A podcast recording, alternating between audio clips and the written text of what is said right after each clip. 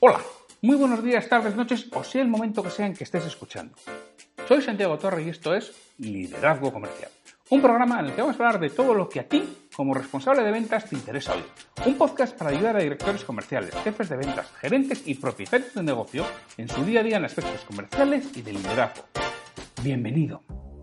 Antes de empezar, Permíteme que te indique que trabajo con responsables de ventas y propietarios de empresa para que sus equipos comerciales consigan vender más y mejor con los mismos recursos.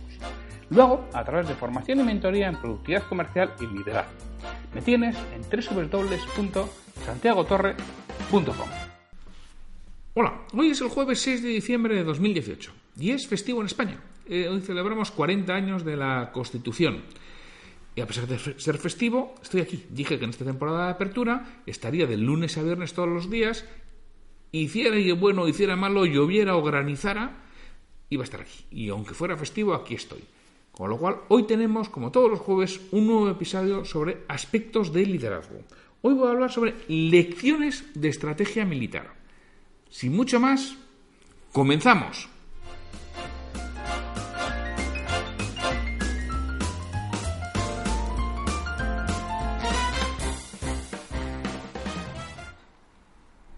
Muchos equiparan la estrategia militar a, una empresa. Dicen que un líder militar solo tiene un objetivo, la victoria, y que muchos líderes de negocios encuentran inspiración y guía en los líderes y estrategias militares.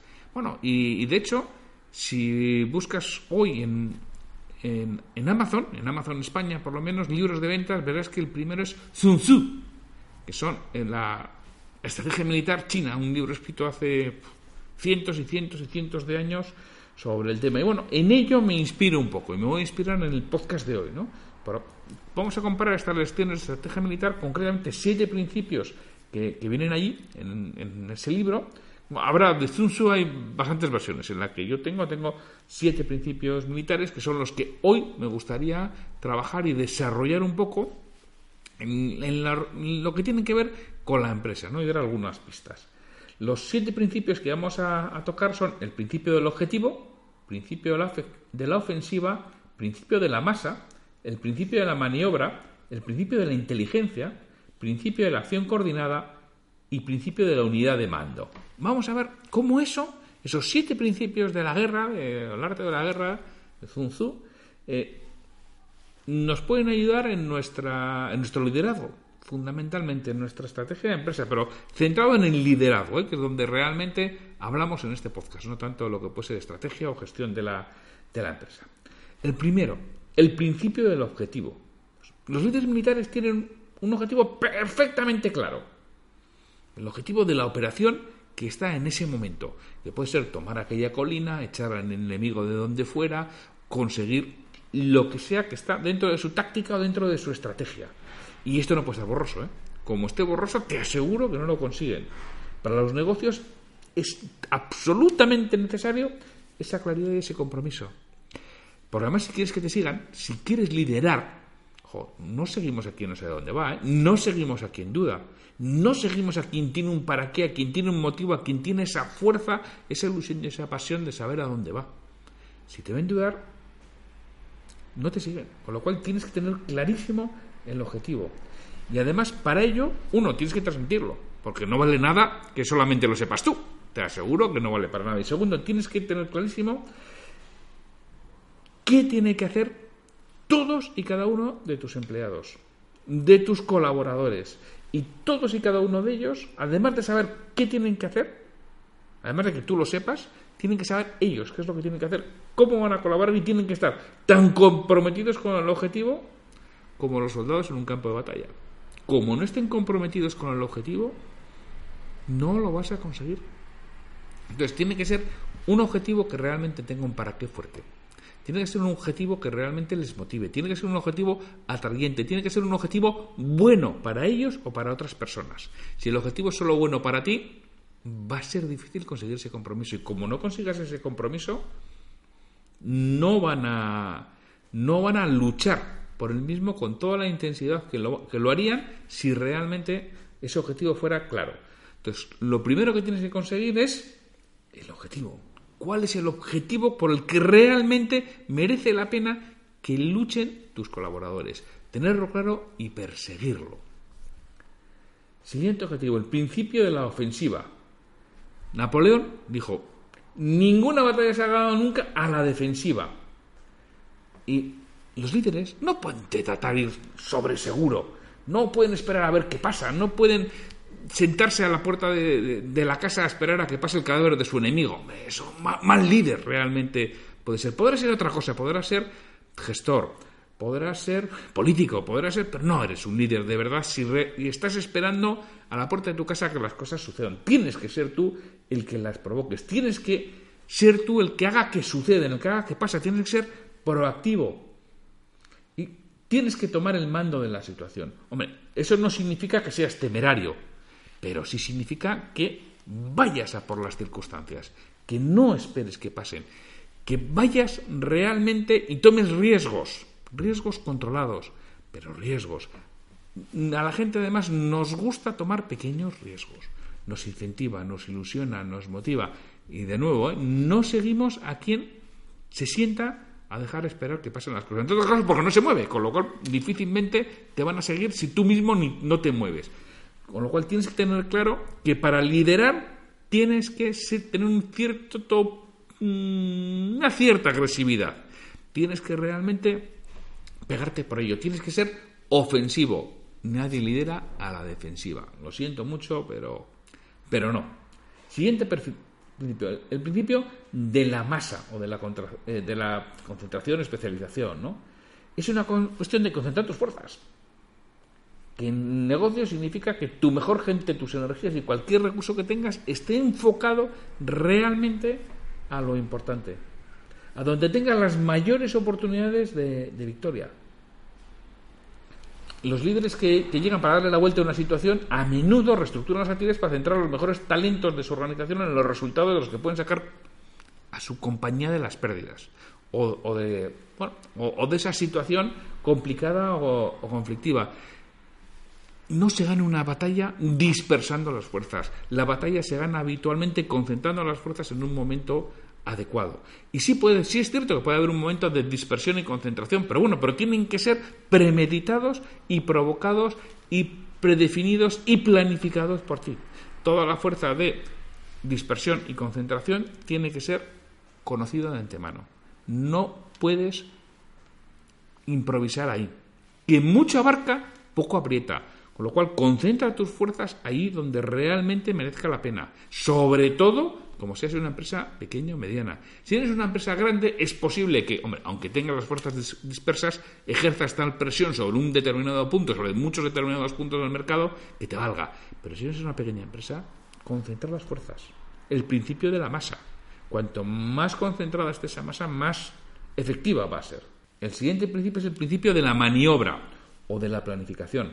Las victorias en el campo de batalla habitualmente se dan previamente, en la tienda, no exactamente en el campo de batalla. Mira, hay una anécdota que a Napoleón, uno de sus generales, en un momento determinado le dice, realmente me sorprende su capacidad de improvisación, la inteligencia que rezuma en lo que hace, porque en cuestión de segundos toma decisiones que a cualquiera de nosotros nos llevaría muchísimo tiempo plantearlas. Napoleón se la quedó mirando y dice, ¿qué es lo que le hace pensar que yo tomo decisiones en un segundo y tan rápidas? Hombre, que según suceden las cosas, usted dice, y además lo dice con una, con una visión de una claridad infinita. dice, pero eso no significa que yo los haya tomado en un segundo. Yo me he pasado noches enteras sin dormir en mi tienda de campaña planificando y analizando todas las posibles situaciones. Eso es improvisar. Eso es lo que parece improvisar. Alguien que está improvisando pero que realmente lo ha pensado y lo ha planificado. El principio de la, de la maniobra. El saber qué voy a hacer si pasa. Eso es lo que hacen los grandes generales de la historia. Fuera de la batalla, el principio de la maniobra se traduce en creatividad y flexibilidad. Pero para eso lo tengo que haber planificado previamente.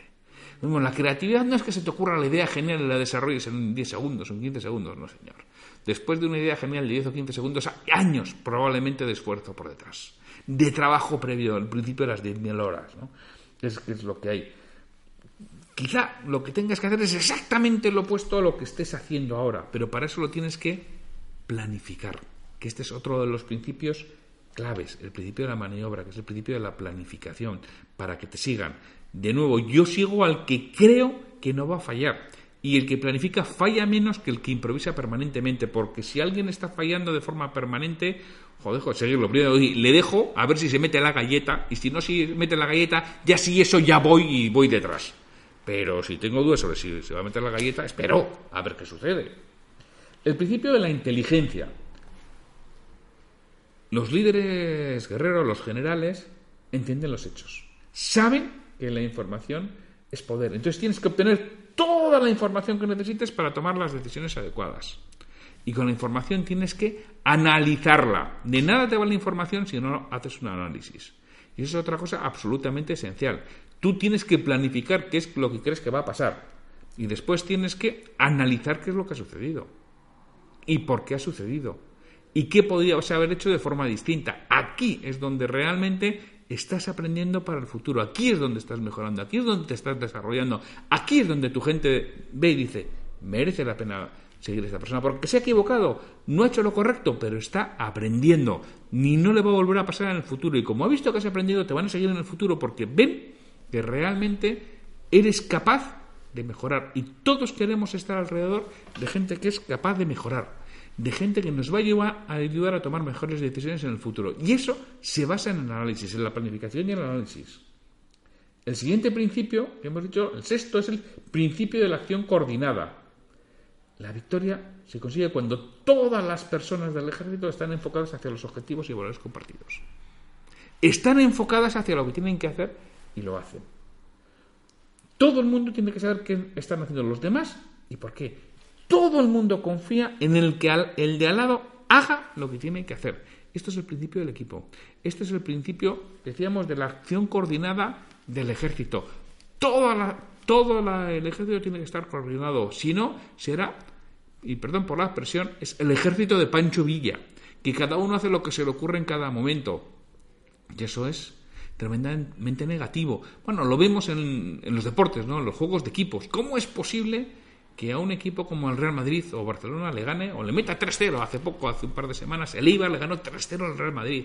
¿Cómo es posible? Pues sencillamente porque en aquel partido los jugadores del Real Madrid eran una banda, mientras que los jugadores del Eibar eran un equipo.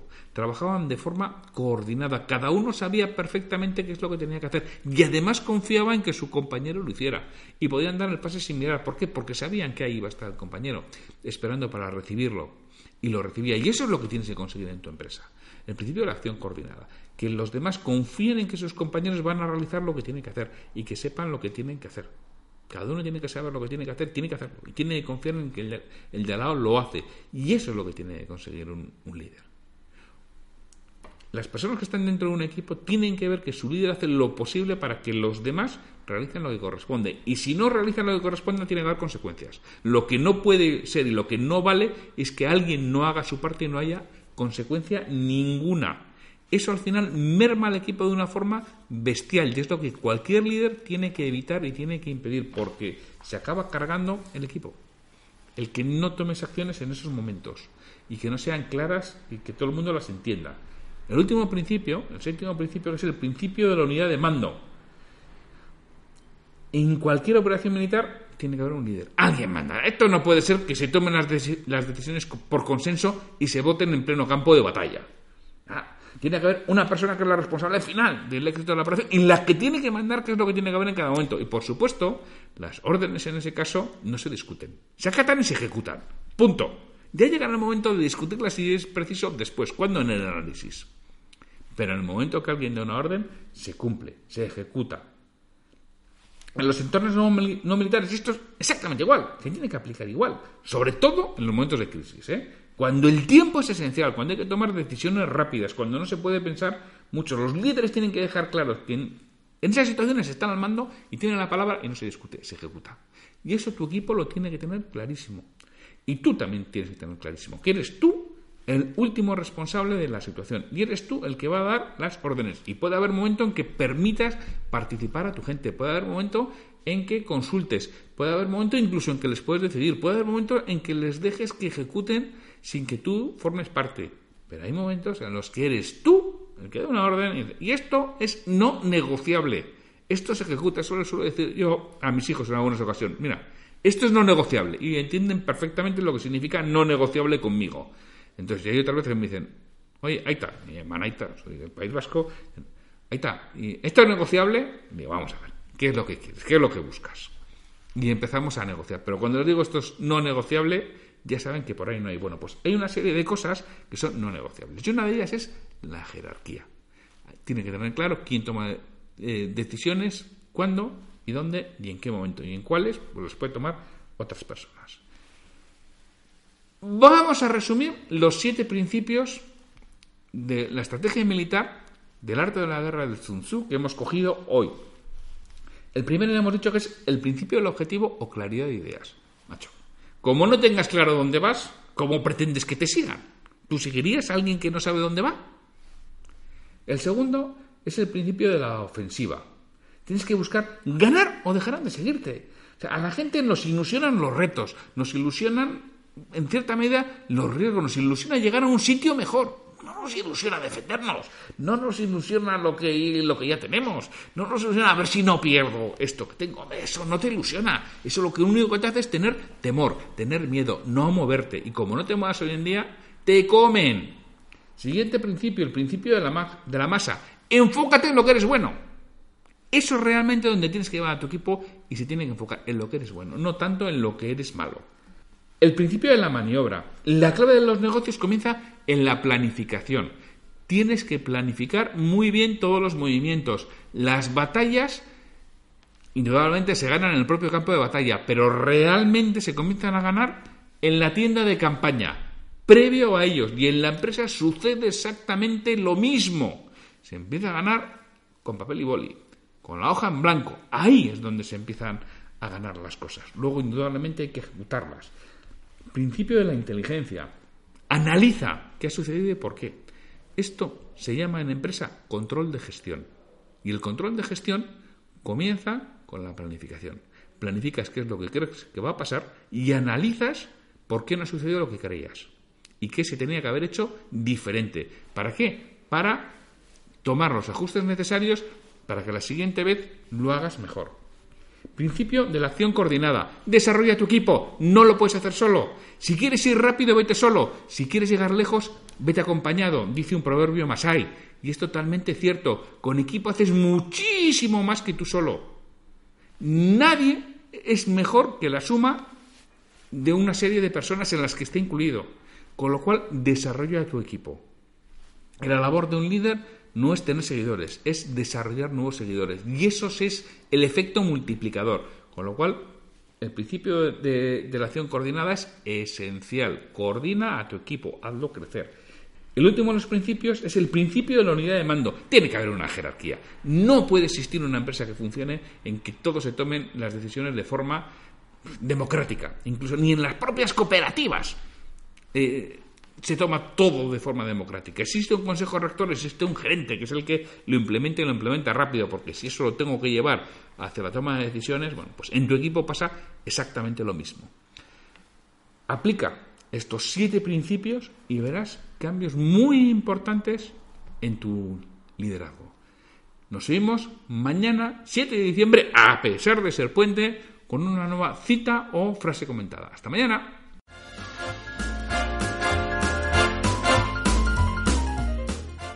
Gustaría contar con vuestra retroalimentación y que me digáis qué es lo que quisierais escuchar, sobre todo para los monográficos de aspectos comerciales y de liderazgo, así como para posibles nuevos ciclos que vengan en temporadas posteriores. Si este episodio te ha aportado valor, te agradecería mucho que hagas una reseña de 5 estrellas en iTunes, en iBox o la plataforma que utilices para ver este programa, así como que lo compartas en redes sociales para que otras personas lo conozcan. Me ayudarás a ganar difusión y que este esfuerzo que realizo con el programa cobre sentido. Para cualquier duda, consulta, comentario o contratarme para que trabaje contigo y conseguir que tu equipo comercial venda más y mejor, me puedes encontrar en mi web santiagotorre.com o en el correo podcast.santiagotorre.com. Hasta el próximo episodio.